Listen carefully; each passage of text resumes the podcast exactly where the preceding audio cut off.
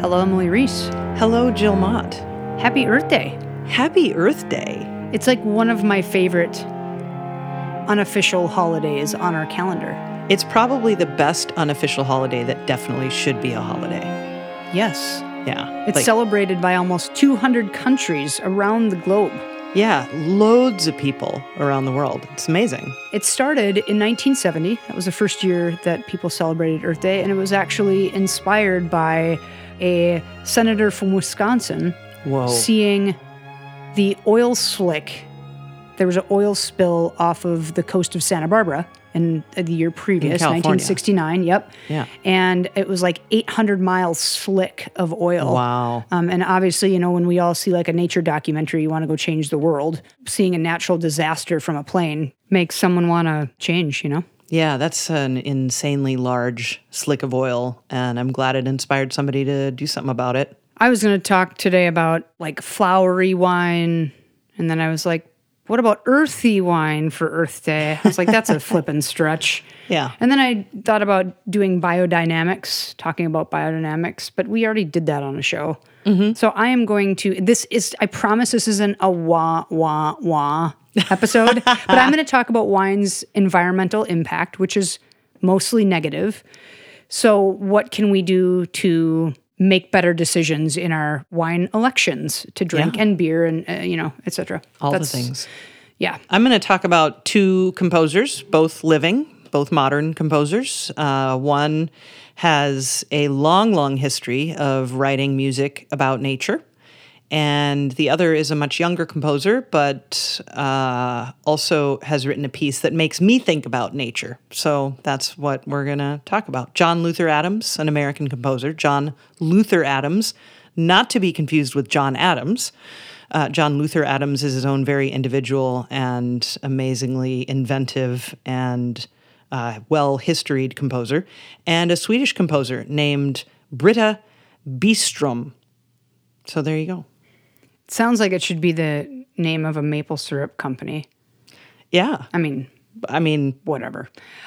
Do you can are you an environmentalist? Are you uh, do you plant a tree or do you do anything for Earth Day or what's your mo? I mean, in that regard, I, I, you know, I on Earth Day, I can't say that I've probably specifically done anything since I was probably in school, but I think I try to do the right thing in a lot of ways. I don't know. I do my recycling and my composting, and love that. If you're composting, you're like leaps and bounds uh, ahead of a lot of folks. that's something I just started doing, and it's one of my favorite things to do in the world because it. It, I just had no idea how much of my waste was actually food, and it, it's just like, oh well, now I can just put that in the right And paper receptacle towels and, yeah, coffee filters. There's so many things. It's pretty amazing. Yeah. I enjoy it a lot, actually, surprisingly. That's cool. I consider myself a environmentalist. Like I, you know, I Yeah. wash out my Ziploc bags and I, you know, I do probably too many things to try to, you know, the the I make my own yogurt so I don't have to buy all the single use plastic containers and all that mm-hmm. stuff. Try to bike w- when I can. You bring your own containers to the grocery store as well to do your bulk stuff. It's true. I, I have showed you some of those containers. That's it's hilarious. Yeah, I put the little tag over the old UPC, and I get so happy about writing the tare weight and all that. But I get that from my grandmother. Right, my grandmother is probably one of my one of my heroes in life, and I just remember at a really early age, without ever preaching, she was always kind of talking about saving the world and the planet and you know up she lived up in the boonies in wisconsin with my grand grandpa and like what they would do. They'd go like i remember when i was 12 my grandma said i'll let you drive the car if you help me pick up some garbage on the side of the road. And so like i'd sit on a i'd sit on a uh, what is it called? A one of those big phone books back in the day and Yeah. i'd steer Yeah. and then my grandma would have her foot over the hunch you know and like whatever and then is a story I love to tell, and I'll always remember it. And this has obviously stuck with me to this day. So, my father used to be in law enforcement, and my grandmother was, you know, trailing some, just happened to be behind some guys in like a minivan or something, and they started whipping out fast food containers out of their window. yeah. So, my grandma takes down the license plate number, circles back, collects their trash that's been happening now for a few miles on and off, picks it all up, calls my father, says, look up this license plate, give me their address and their deeds, which obviously is now very illegal and Yeah. nobody really does that anymore because officers can get in trouble. Yeah. My dad's like, all right, you know, you don't mess with the mother in law, right? Give her what she wants. Yeah. And my grandmother sends these guys all of their garbage, and like arrives in a big cardboard box. I was just like, "That's my gra- that's my grandma." That's amazing. I know.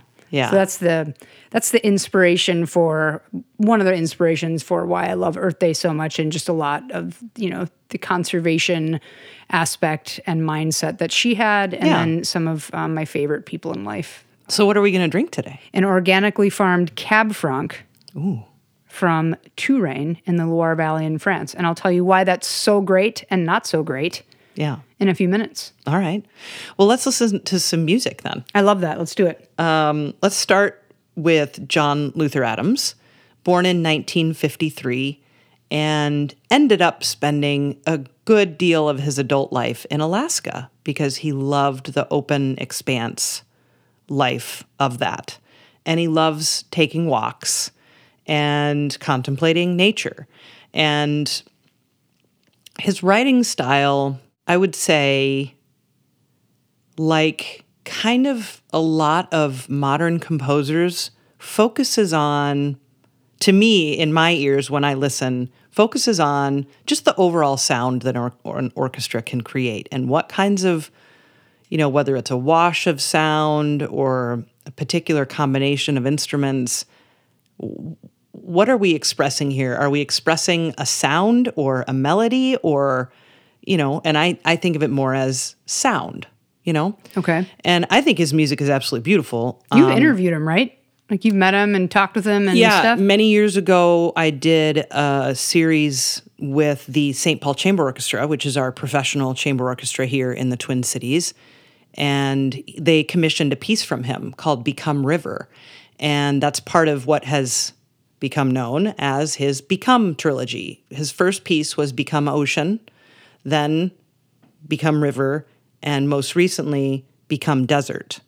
And so Become River was commissioned by the SPCO, and he came here to premiere it. And I was uh, doing this series with the St. Paul Chamber Orchestra, aka SPCO, uh, where I would interview composers and performers, sometimes depending on the situation, on stage at this really cool, trendy. I wouldn't even call it trendy. I just think it's a really cool bar in downtown St. Paul called the Amsterdam or Amsterdam Bar. And uh, yeah, we talked about Become River. I mean, that was probably in 2013, maybe, I think, is when that happened. Uh, so it's been many years now, but um, but yeah, I, I really enjoyed speaking with him. And one of the pieces I want to talk about today from him is called "Lines Made by Walking," and he, you know, he'd go in the mountains in Alaska and hike. And so just the pattern of going up and down the mountain and walking along ridges is that's the, what this piece is. The first movement is all about going up the mountain. The second movement is all about walking along ridges. So there are up and downs. And then there's uh, walking down the mountain is the third movement. Uh, let's go ahead and listen to a little bit of going up the mountain. Okay.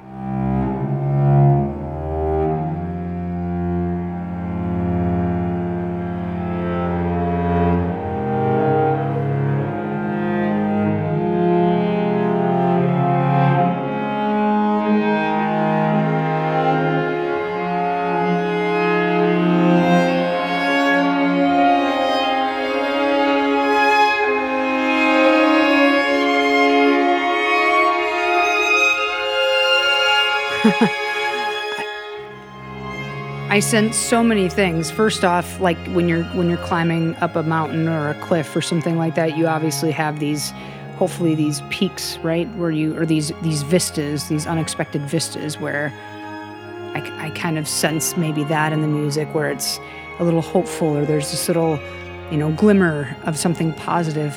However, I notice a lot of tension. It seems like tension, and then mm-hmm. sometimes this dip that sounds dissonant.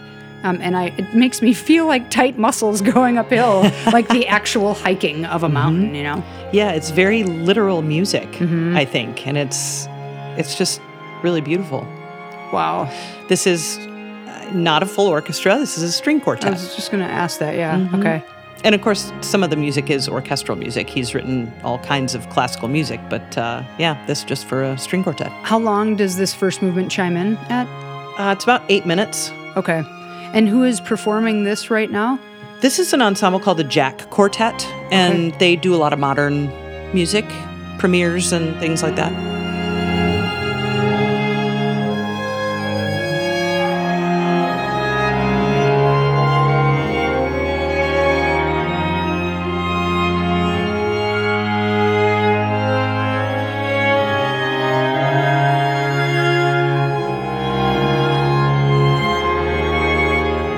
Mentioned that I wanted to talk about wine's environmental impact, I, th- I think it's because on the 4th of July, I, I mean, our country's cool for a lot of reasons, but I think about family, you know, and mm-hmm. when I think of Thanksgiving, I think of sharing with family. What am I thankful for? Of course, on Earth Day, I really try to think about how I could be better at the environmental, you know, awareness that I have.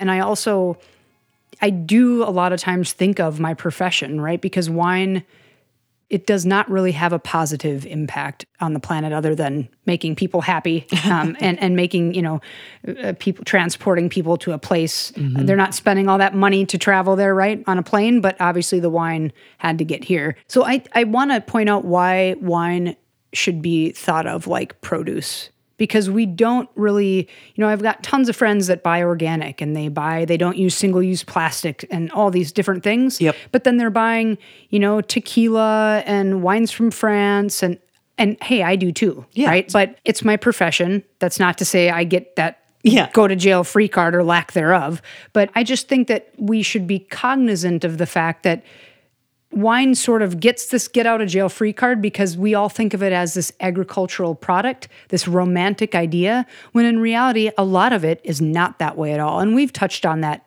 on and off a couple mm-hmm. times in the show. But wine really is, can be so far removed from being an agricultural product. It can be a lot like as far removed as McDonald's beef is to, you know, free range beef or, or cattle. And I would urge you all to, I know I've recommended this movie to you and you've seen it, uh, The Mondovino, that was published in 2004.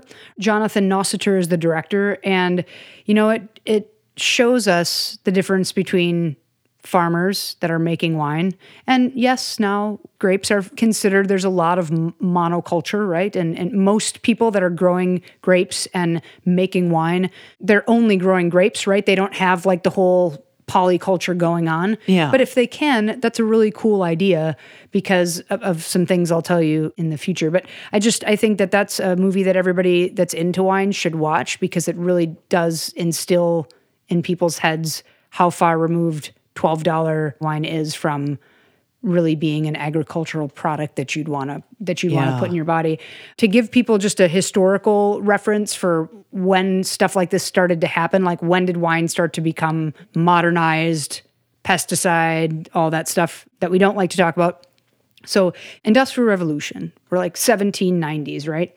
Viticulture at this point, anybody that was growing grapes, it was likely a part of a bigger scheme of things, right? They would have on their farm, they would have cattle, they may have some chickens, or they may not have cattle, they may grow some lentils, they may grow, you know, sell some things, but it's probably for their own consumption. And when we fast forward, it was really post World War II and around the world, not just one certain country, but we see entire areas like Italy, where people, the whole center and south of the country, was flocking north to go work in Milan, in Venice, in these in these bigger city centers, Rome, Firenze, and the swath of land that is farm country is is was lost, and so um, you'd have bigger companies come in and buy up that land, and you know people would go up north to get rich or or live the American dream, for lack of a better description. And then you'd have swaths of land owned by a lot of bigger companies. and that's yeah. when we really see like monoculture for grapes starting. And of course, then what happens? You have agricultural chemicals being brought into the picture, pesticides, which ends up, you get quote, like healthier fruit in air quotes, Yeah. but then you're degrading your soil quality and the health of your soil. You're making your soil dependent on said sprays, and many of which are government approved, which is sad for subsidies, right? They'll say, hey, uproot all these vines um, that are maybe old and gnarly and don't produce as much, and we'll pay for you to do that. To have more productive plants, which is unfortunate, and plant these specific vines. These are the ones that are approved. So now everybody's starting to plant the same stuff. Yeah. Um, and you get this decline in variety, which usually ensures, you know, the health of the species, as it were, and just the dependency on all the things I just I just mentioned. And I'll talk about mechanization in a second, but let's let's listen to some more tunes. Yeah, so let's go ahead and listen to the second movement of this piece by John Luther Adams called Lines Made by Walking. This is uh, called Along the Ridges. And one of the things I want you to try and listen for is repetition of the line. And that's all I'm going to say about that right now. Okay.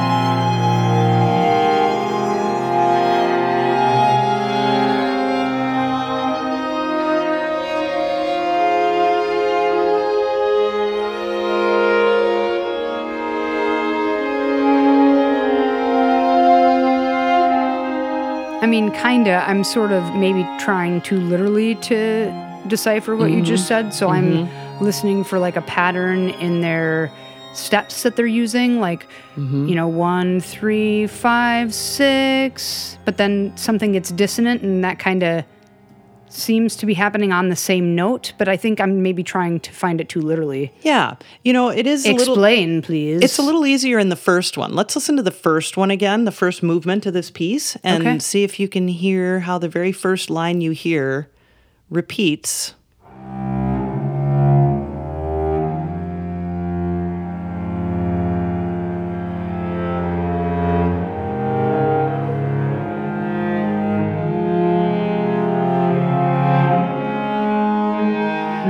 It start Yep. over and over Yep. and over again? Yep. Now, this happens through the whole movement, and they're all usually playing it at a different tempo. So, this is a technique called a mensuration canon or a prolation canon. So, we've talked about canon before. You and I have together sung Row, Row, Row Your Boat, mm-hmm. and we demonstrated how canons offer imitation like that, where one voice starts, the other voice answers with the same line. Yep. Just- row, row, row your boat. Row, row, Yep. row your boat. Yep. But you and I are both singing in the same tempo, in the same note values, everything is equal. You're just starting at a different time than I am. Understood. Well, what if we did that, but you sang row, row, row your, bo- your boat at half the speed that I sang it? Now, we're not going to try that right now because it's probably not going to sound very good because that line wasn't written to be able to do that Okay. consonantly or in a manner, that manner that nice. works out. Yeah. Now, John Luther Adams really likes to do these types of canons, and they're very hard. There are not a ton of examples. I mean, there are several throughout the history of music, but they're really difficult to write and to write well. And I was just like racking my brain before this episode to come up with one for you. And there are lots. I mean, I can come up with them from the Renaissance period through the Baroque era Yeah, this into seems the very modern era. appropriate, though. Yeah, and and I was like, well, this is what it sounds like in history. The thing is, is that they are really difficult to hear. It's it's difficult to follow those lines through continually, especially when there's four or more voices doing it. Mm-hmm. So it just turns out that this piece is way easier to hear it. Yeah, so I was like, okay. well, I'm just going to play this one because we'll just play the piece that I'm talking about because it's it's a little easier to hear. So now let's listen to that first movement again. Okay. Because I do think it is the easiest of the three to hear, uh, and you'll be able to hear how that line will start in another instrument, but it'll play it slower or maybe a little faster or maybe offset by one note or something. It's very interesting. Okay. And he does that with all three movements, but we'll listen to a little bit of the first movement again.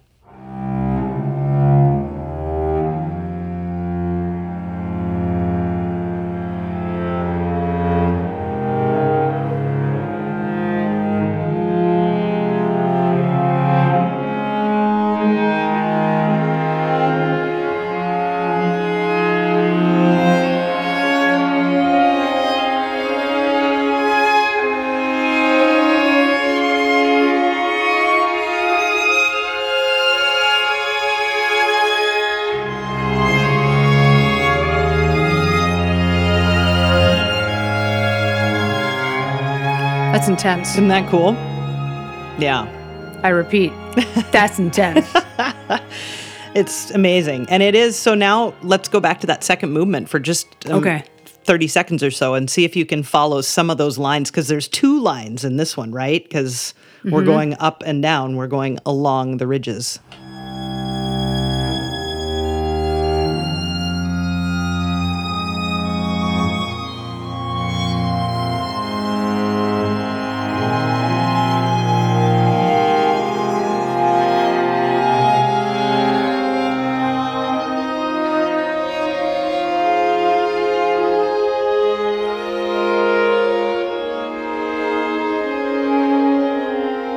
That's intense.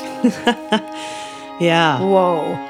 So beautiful, too. It sounds to me like there might be two lines doing different things, like two lines that are being echoed at different paces and different intervals. But are there, is there one line or are there two lines doing that? That's sounds a good like question two to me. In in the second movement, to my ears, I hear two. I hear Okay. a, desc- a descending line and Yep. an ascending line, Yeah. and that makes sense since we're again along the ridges of the mountain doing both activities, Yep. going up and down. So that's what I hear as well. In the first movement, I hear one line Mm-hmm. repeated between all voices, sometimes at different tempos, sometimes at different placement across the bar line.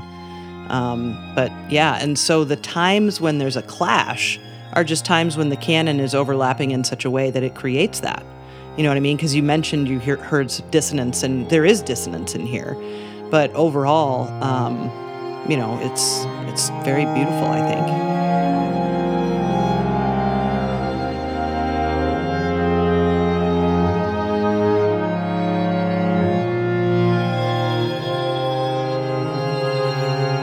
You know what else would be beautiful? To drink some wine. I would love that. I was thinking that in the last music section.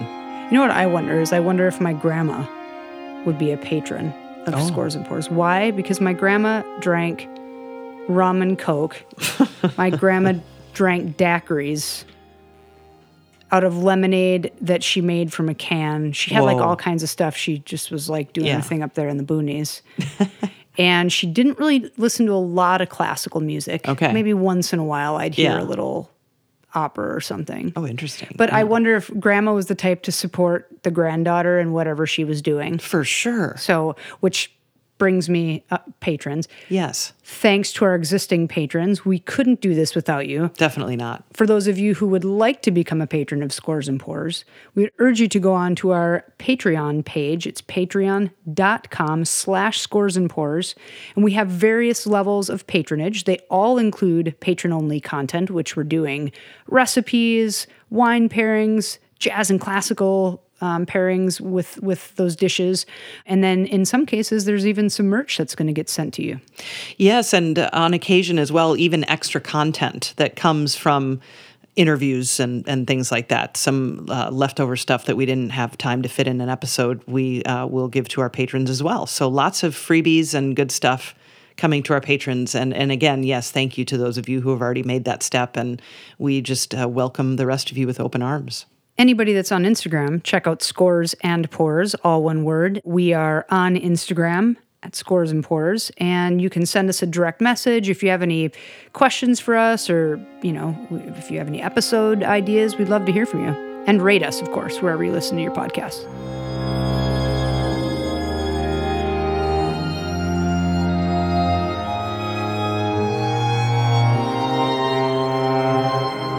This is going to be to wet our whistle because I'm going to talk more about why this wine is so dope. Oh. I'm in- excited. in a bit, but let me grace Mm. your glass with some amazing Cab Franc. The owner of, Oh. of the shop at Henry and Son, where I got this wine, Gretchen said, I cracked it open and I smelled it and I thought it like whisked me away back to Brooklyn and drinking in natty wine bars. And I was like, yep. It smells amazing. Yeah, we have just a really light chill on this Mm. Cab Franc, of which I'll tell you about. 2019 from the cent- center of Loire to Scores and Pours. Two scores and pours. Oh, yeah. Oh, yeah. Oh, shut up. If cranberries were black, Yeah. Oh, just thick in all the right ways, just packed with flavor. That's all you want. Oh, That's all I ever want. It is so flavorful. I can't get over it. And it's not, it doesn't have a lot of that like super uber graphite penciletti, you know. Wow. And and that's probably a result of the carbonic maceration that this has that has taken place in this wine, the intracellular fermentation, as it were. But we'll I'll touch on that in a sec. I want to go back to depressing times uh, in viticulture because this is this is not one of them. I'm going to take another sip quick. So around the time that we have the dependency happening or starting and happening on synthetic pesticides and fertilizers and all that stuff, we also have mechanization happening, which brings whoever is owning that land further away from what's actually happening because you just get the machine in there to do all the harvesting and do all the spraying, right? Yeah. Now, this increases efficiency, of course, but it decreases your product, basically your character or your terroir, because you're just kind of picking everything. You're not going through and being like, oh, this cluster is unripe, or, you know, you're decreasing your overall flavor. Why your wine would be different than my wine, right? If all of ours is just a one big plot and we have a you know big machine that comes in and harvests it. Yeah. And some people would say that all of these practices and really sterile, very clean cellars will, you know, increase the cleanliness of a of a say a facility, and therefore uh, the wine will be cleaner and maybe healthier. But in the end, you end up losing, I think, a lot of distinction. We decrease the characteristics, right, of with mechanization, with all these things that are happening in the fields and in the cellar that's like super pristine and super clean and cleaned with all the chemicals that are organic chemicals to clean, you know, a winery so that your winery can be organic, right? You're using organic packeted yeasts to hmm. ferment your wine. It's crazy because people would say, well, that's wait, makes a wine cleaner, it makes it healthier. The quality is getting better. Well, it is in some regards, but most people would argue that you're just keep becoming a McDonald's, right? Yeah. Where a McDonald's cheeseburger in Seattle tastes the same as a McDonald's cheeseburger in Cincinnati. Mm-hmm. And this has happened the world over where Pinot Grigio from Italy can taste, if not the same, I was going to say similar, but can taste exactly the same by what you put in it and what's happened in the fields Yeah. as a Pinot Grigio that's made in Oregon, which is really quite sad. It's um, amazing to me. Yeah, and I know I mentioned it before, but the subsidies and the selected vines that decrease in clonal selection and really healthy fruit can really make for vines to be more prone to disease and more prone to all the things that, you know, end up making people want to rely on these fertilizers. So it's just a, vis- uh, a vicious cycle. Yeah. And I know I'm talking a lot about kind of the agricultural side of things. And I have been asked before, like, well, so how much does that really account for like an environmental impact, like fertilizers, pesticides, chemicals in a vineyard? France has three, we'll use France as an example, has 3% of the entire agricultural landscape is our vines, Oh, viticulture. wow. I would have thought it was way more than that. I would too, but um, I- think that this was like back in the 2010, 2015. Mm-hmm. But it accounts for 20% of the pesticide use in all of France. Whoa. I mean, wine is big business, right? Like when we when it gets down to it, like we, you and I, we take almost for granted that we drink agricultural products on this show, Mm-hmm. but most people don't. Here at home, a study showed that in um, that in 2005, grapes, agriculture, and wine together was a hundred and twenty-eight billion dollar industry. Wow. So like we're not talking about you know I don't know something less. Yeah. people like to drink, right? So- Yes. and we tend to focus, I think, on pesticide use because it's a word that people have learned to hate pesticides and fertilizers and stuff like that. But that only really accounts for one third of a wine's carbon footprint because the majority of wine's impact comes from shipping. You know, bottles, they can be recycled up to a dozen times usually. But Wow. in the end, here in the States, 70% of wine bottles go unrecycled. 50 billion cans go unrecycled. This is specifically talking about beer. Wow. And I look at my own laundry room, that's a communal laundry room at my apartment facility, and I see fucking plastic contain like laundry detergent containers in the garbage. I'm like, guys, mm-hmm. it takes 10 more seconds to walk outside and recycle it. Yep. And I'm sure yes, there are towns that don't have recycling programs, but that's few and far between. When we talk about shipping a wine, most wine is shipped in bottles, right? So you, Yeah. and you have bottles weigh a lot when we Yes. pour out your wine into a different vessel and weigh your bottle. Now multiply that by how many hundreds of millions of bottles are getting shipped all over, and that's just a lot of like emissions. Yes. that's why a lot of producers now of high quality wine are opting to do it in cans. They're opting to do it in a bag in a box kind of situation. Sure. Because they can try to recycle those things, but they weigh less. Okay, so I'm just gonna do one wah wah, and then and then we'll music, and then I'll wah wah again. You ready? Great. Yes. According to the Huffington Post, it takes about 34 gallons of water to make five ounces of wine. One glass of wine, 34 gallons of water. What? Winery. Now, think of this. I've worked in wineries. Yes. And many around and- the world. yeah, irrigation, if it happens in a winery, or excuse me, on a on, in a vineyard, is usually unless it's flood irrigation that happens like in Australia and stuff like that. Irrigation is like one of the least culprits of excessive water use. It's usually like insane amounts of cleaning. That yes, you need to make sure that things are clean, but some people are using like huge garbage bins full of water to do all these five step processes, three step processes to like clean stainless steel when in reality you don't need to do certain things you can get away with less light, slightly less cleaning you know? Uh, 36 billion bottles of wine were produced a year in 2012 according to food and agriculture organization of the united nations that is 180 billion glasses of wine per year Okay. so i'm going back to the last Yes. so that's 6 trillion gallons of water are spent to make wine Wow. a year, according to those few sources. And I've cross referenced, and there are a few that say a little less, but there are many more that state around this number. Okay. Six trillion gallons of water. So when I'm buying wine on the regular, I usually am like, whoa, Jill, you sack of shit. like you, and then I try to, you know, I try to tell myself it's my profession and I share and I Yeah. out- educate and I'm buy local wine people, Yeah. buy bag and box wine. Yeah. Are, are we doing that on the show? No. No, but we're Well- gonna we're gonna talk about the farmer that we're supporting. Yeah. Mm-hmm. Who tends to his own land. He isn't a flying winemaker that flies all over the place like Yeah. you know who people I don't want to talk about and wearing a suit and getting it done. He's driving 12 miles to his vineyards, Yeah. driving back, working the stuff by hand. Yeah. Okay. Get ready because that's the tip of the iceberg in terms of water usage and stuff. Just get ready. Okay. I'm gonna drink some wine. Good because it's delicious. and then let's listen to some music.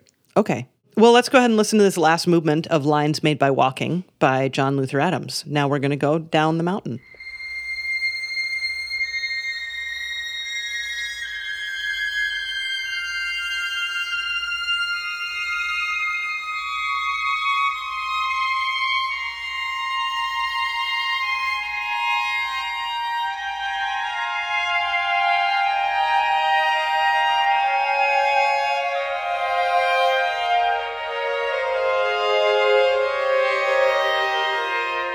Well, I hear dissension.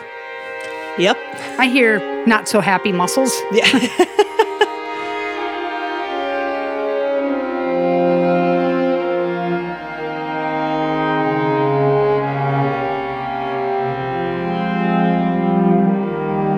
So, am I hearing right that this is like the first movement where there is one line and it's happening slower or faster, different mm-hmm. intervals? Okay. yes. And then it Well, there it goes resets, again. starts again.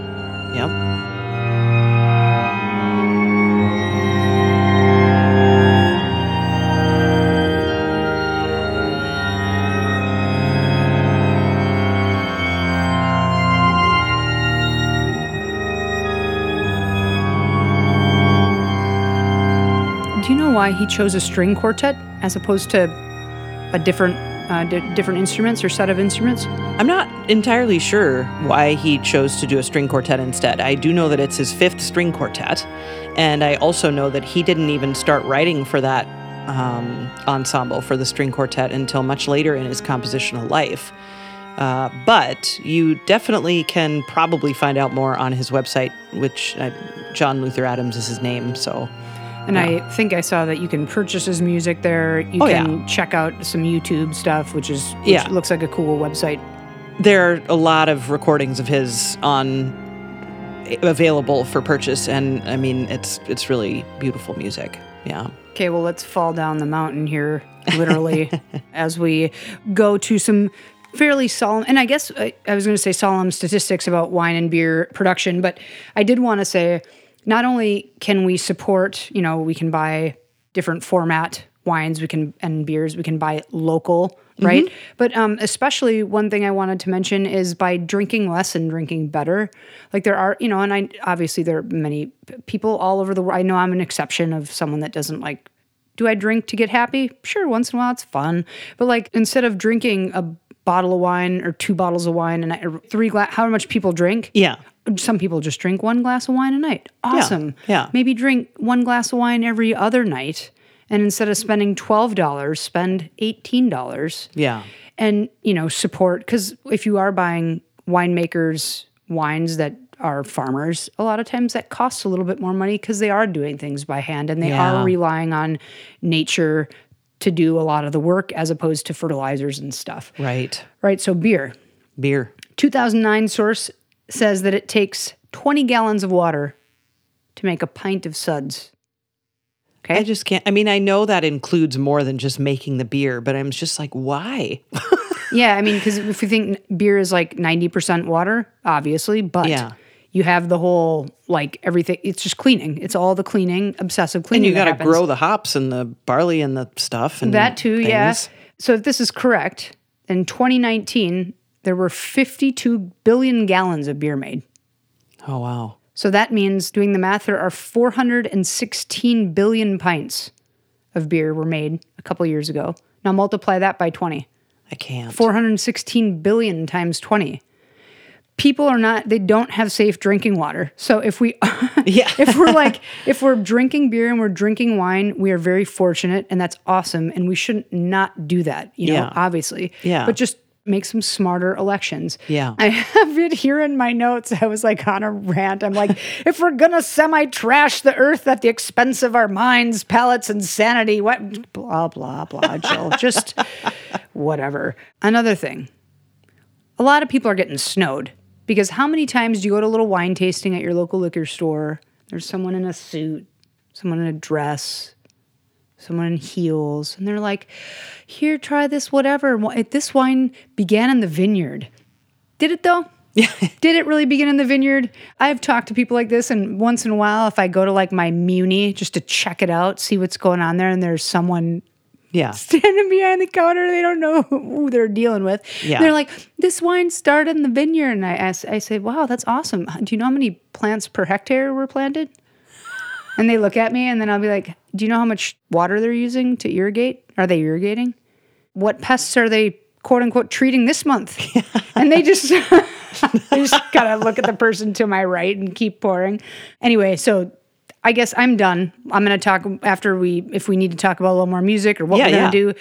Awesome. I'll get to Laurent Lebled, who I've admired for years. The farmer. The farmer, yep, and the the winemaker who's made this wine. But I just wanted to put some Yeah. worms in your ear, some Yeah. tidbits, because I just want people to think the next time they go to buy a bottle of wine, they're casting a vote. You know, Yeah. they're making uh, an election. So choose our earth this time. You won't be disappointed. Ask questions of your local wine shop. Go to a locally owned wine shop. Don't go to the big box stores because they Mm-hmm. Probably won't be able to answer your questions. They'll probably tell you wine's made in the vineyard and then not have anything else to say about it. which, if wine is made in the vineyard, we should have plenty to say about it, which I will in a second. Good. Musica. Musica. This last piece we're going to hear. I was doing a, what was that movie with uh, Will Ferrell where he like does well, it was a? Saturday Night Live skit. I know, but what Saturday was it? night. To, I don't remember. I don't Where they were, like, at the dressed- Roxy or something. I can't remember. Where they were dressed in the silver, Yeah, yeah, like the yeah, yeah. and so I was just With like that guy. doing that. I was She like, was doing the head bob. Yeah. Musica. It's a little blast from the past. Okay, so let's let's do it. So the last piece I'm going to talk about today reminds me of nature because it's called A Walk After Dark. And this is actually, I guess, a viola concerto is what you would call it because there's a viola soloist throughout the entirety of the piece. It's a hefty piece, 20, 25 minutes, somewhere around there. And this is by a Swedish composer, and her name is Britta Byström. And she was born in 1977.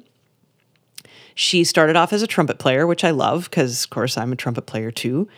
And she uh, tells this very endearing story about how she would go to her trumpet lessons and she will have made up a little melody and she'll play. She would play it for her trumpet teacher. And I think at one point he said, Well, if you write it for two trumpets, we can play together. And so she started writing trumpet duets when she was really young. And I guess wrote many of these things for her and her teacher to play, which is so cute. So she had this very encouraging teacher, you know, just yes, you should compose, get out these creative ideas. And so that's how that started for her. And eventually she realized that she really loved the sound of an orchestra. And she is um, I, I do think there are composers who don't really think of the orchestra as one being. They think of it as, you know, 60 musicians or And does maybe, she think of it as one being? I think she does. Yeah, I think uh, it's like it's like Britta, we're coming after you. We're going to interview you live. live. Get vaccinated. Let's do this. We're going to Sweden. But uh, no, she, I think she does. I think she thinks of it as I was uh, not very eloquently explaining earlier about how, you know, John Luther Adams' music is very much about the sound that you're hearing at the time you're hearing it. And that sounds like such a stupid thing to say, but it really is a unified sound as opposed to, oh, listen to what the flutes are doing over top the cellos.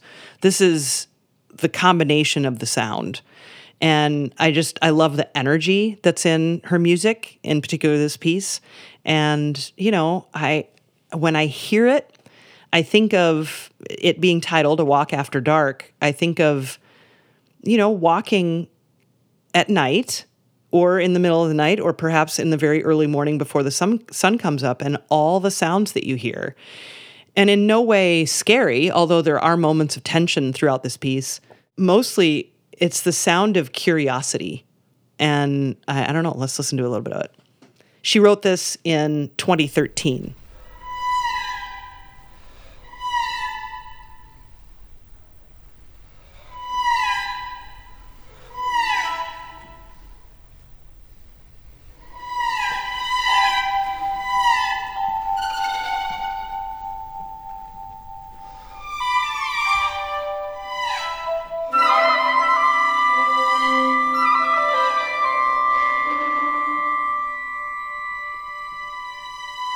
Does kind of happen like that, right? Like when you're walking in nature or walking in the morning, even if you're in an urban, uh, fairly, you know, urban place, but maybe it has sounds of birds and whatnot. Yes. It's like you might hear one or two birds, but all of a sudden there's like this cacophony of like just things talking to each other or, or, or sounds of, you know, the wind comes and it picks up and it blows and, and, carries a lot of leaves or debris with it and so Yeah. yeah, it's in, I like how it is sort of isolated and then Yeah. picks up and Yes. I love that there's this also this attempt at like a melody and then there's not. Mm-hmm, Um, like something that could possibly get stuck in, in your head.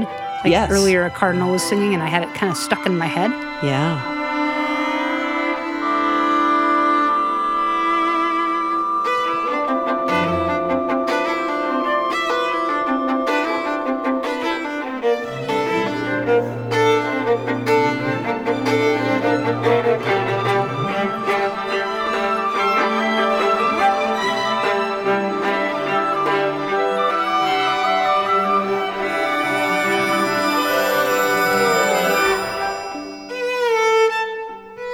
It's so beautiful to me. One of the things she talks about is that she loves the upper range of instruments. And it's really fascinating to hear this because being a viola, a lot of times you would assume, whether rightly or wrongly, that a composer is going to enhance the qualities of a viola that differentiate it from a violin, mm-hmm. which would be its low register.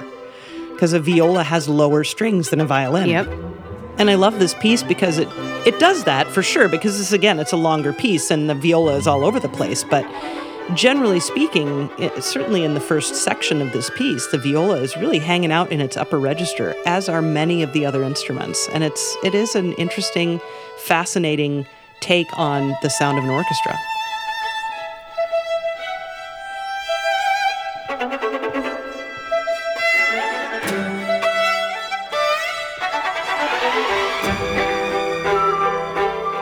yeah, there's so much happening at once and playing with rhythm. Like that's really fun. It's a really cool piece. Stops and starts like you mm-hmm. would on a walk.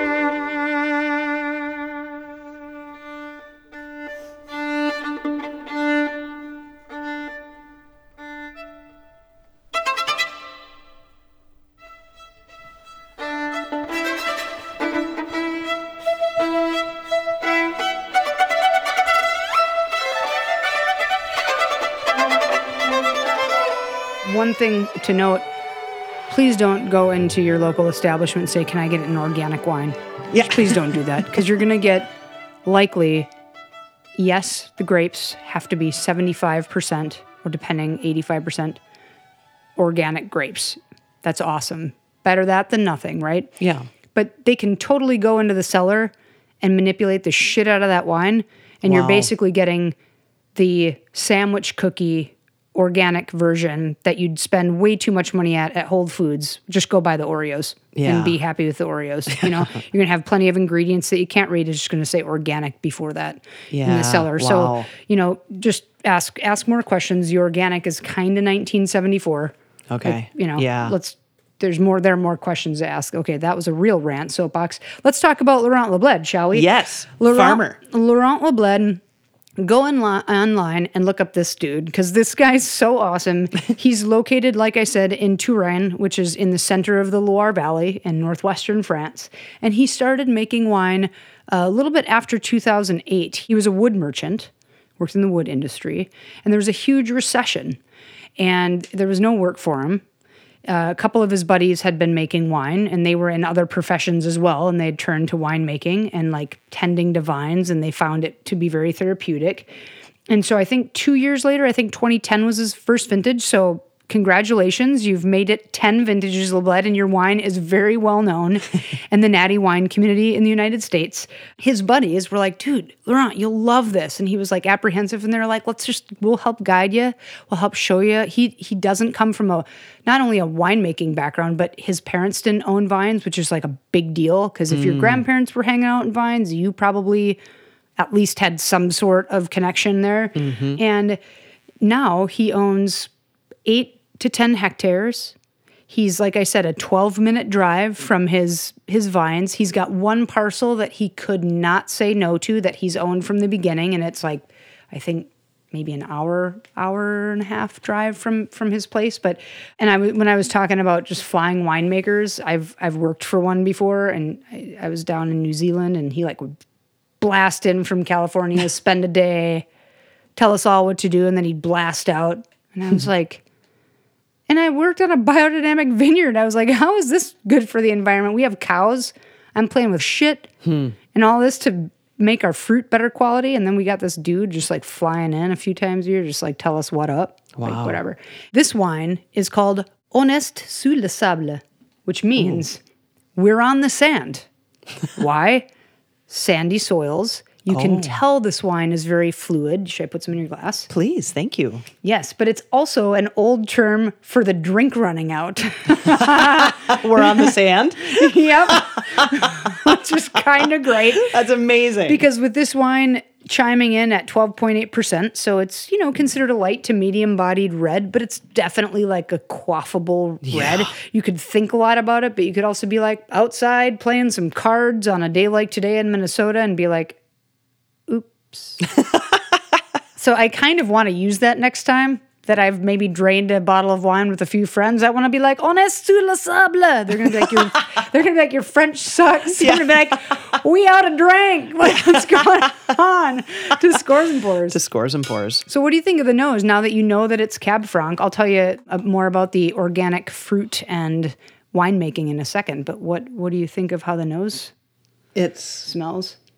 It smells. It reminds me of like a little bit of like cherry lip balm, or like Yeah, kind of, but not in a fake. no, not in a fake way. yeah. Like yeah, like a biodynamic lip balm. yeah, because it's got a little of that. Um, like lipsticky thing. Yes. I know what you mean. I know what you mean. What about Yeah. um what about do you get the horse hoovy? Like I do get there's like a definitely an earthy quality Yeah. that's like wet soil yep. meets like outside in the summer or in the Mm-hmm. spring when you kind of you don't smell compost. You smell like fresh earth. Yes. You know. Yes. Mm-hmm. And then all the dark, dark red Mm-hmm. fruits and berries that I smell and taste, honestly. Oh, It's very thick again. I, I, and I don't mean that pejoratively at all. No, but do you mean thick? Because I don't see. I don't think it's thick. I feel like it's very fluid. Like the wine is just like whew. Yeah. it's it's got medium acidity. There's definitely some Yeah. tannin. The flavor is thick. There's so Oh, okay. much flavor. There's so much yeah, flavor. The Okay. texture is not thick. The- Okay, the, cool. flavor is thick. Yeah, because I wanted to. I think the flavor is very. Be, that probably could be due to the fact that these are 50 to 70 year, 70 year old vines, so it's very intense. Mm. This is whole cluster fermentation, and in tandem, there's a 24 day carbonic maceration. So three weeks. This has been on this not only whole cluster, but in the absence of oxygen. So we have a ton of intracellular fermentation that has not only increased the aromatics of this beautiful little wine, but it has decreased the acidity and the tannin. So you just have this like what we would call in French in the natural wine world like this glou glou wine, right? You can just kind of like gluck gluck gluck Yeah. and not really think about it if you, you know, which is a crime because this wine is so great. um, but it's got this beautiful just like slick quality to it. And I think that is because of the carbonic maceration, like bringing the texture down a little bit. That's a quality of that intercellular fermentation. One of the reasons why winemakers choose to do that. But also, sandy soils can exhibit that. So you have these two things working together to make this just a really smooth, fun drink. It's unfined and unfiltered, no sulfur added to this. Hmm. And how fun is this wine label? The artist of this wine label, his name is Michel Tolmer. He's just a very esteemed artist in the natural wine world, and his the labels for Lebled they've become kind of popular. And so this guy has gone on to design for other winemakers for you know wine fairs and and posters and stuff that you see. It's just a cool way. You know, everybody's gotten their friends involved. The buddy has got their friend making wine. Yep. The friend hired this dude to you know do his labels. Yeah, I think he's a he's We'll a post really a cool- picture of it. Sure. Yeah. Mm. So good. I'm trying to draw a parallel between this and the John Luther Adams piece because there is this sort of beginning and end, this like one line mm-hmm. that you definitely smell and you taste, and it follows all the way through the finish. Mm-hmm. And I feel like that's it would depend on maybe your ability to like what you discern when you're tasting it to be able to draw those different are you going faster? Are you going slower? Are you Yeah. up here or are you down there? If you're a smoker, if you just ate or if you didn't eat, like you're going to be able to perceive things differently. But I think there is this one note or this Yeah. one line, better said, that connects the beginning to the end, which doesn't Yes. happen in all wines. No, I think there are a lot of wines that have very angular. Um, when you taste it, it can take you in a bunch of different places right off the bat, and toward the end, it can some other flavor can pop out or this and that. And with this wine, I do feel like it's one continuous line. That's really interesting. Mm-hmm. Yeah. Mm-hmm. Well, do we have anything else to chat about music wise? Yeah, I mean, just let's be clear. There are no shortage of examples of music based off of nature. So have fun exploring that all the way back hundreds and hundreds of years, whether you want to find music written about weather events like storms, uh, whether you want to find music written about the ocean or water, if you want to find music written about animals, if you want to find music written about pollution and the state of the world today, there is no shortage of music being inspired by the earth. So, cheers to Earth Day and to, you know, picking up your trash and putting it in the right place. To Mother Earth, to Scores and Pours. Scores and pours. Love you, Grandma.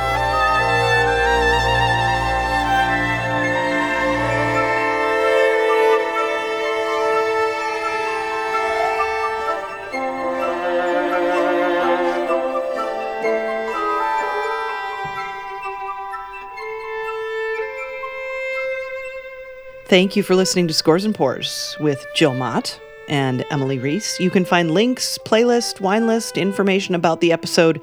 You can also support us financially, which would be greatly appreciated, and thanks to those who already do, at patreon.com slash scores and pours. Also a merch list for hoodies and tees there.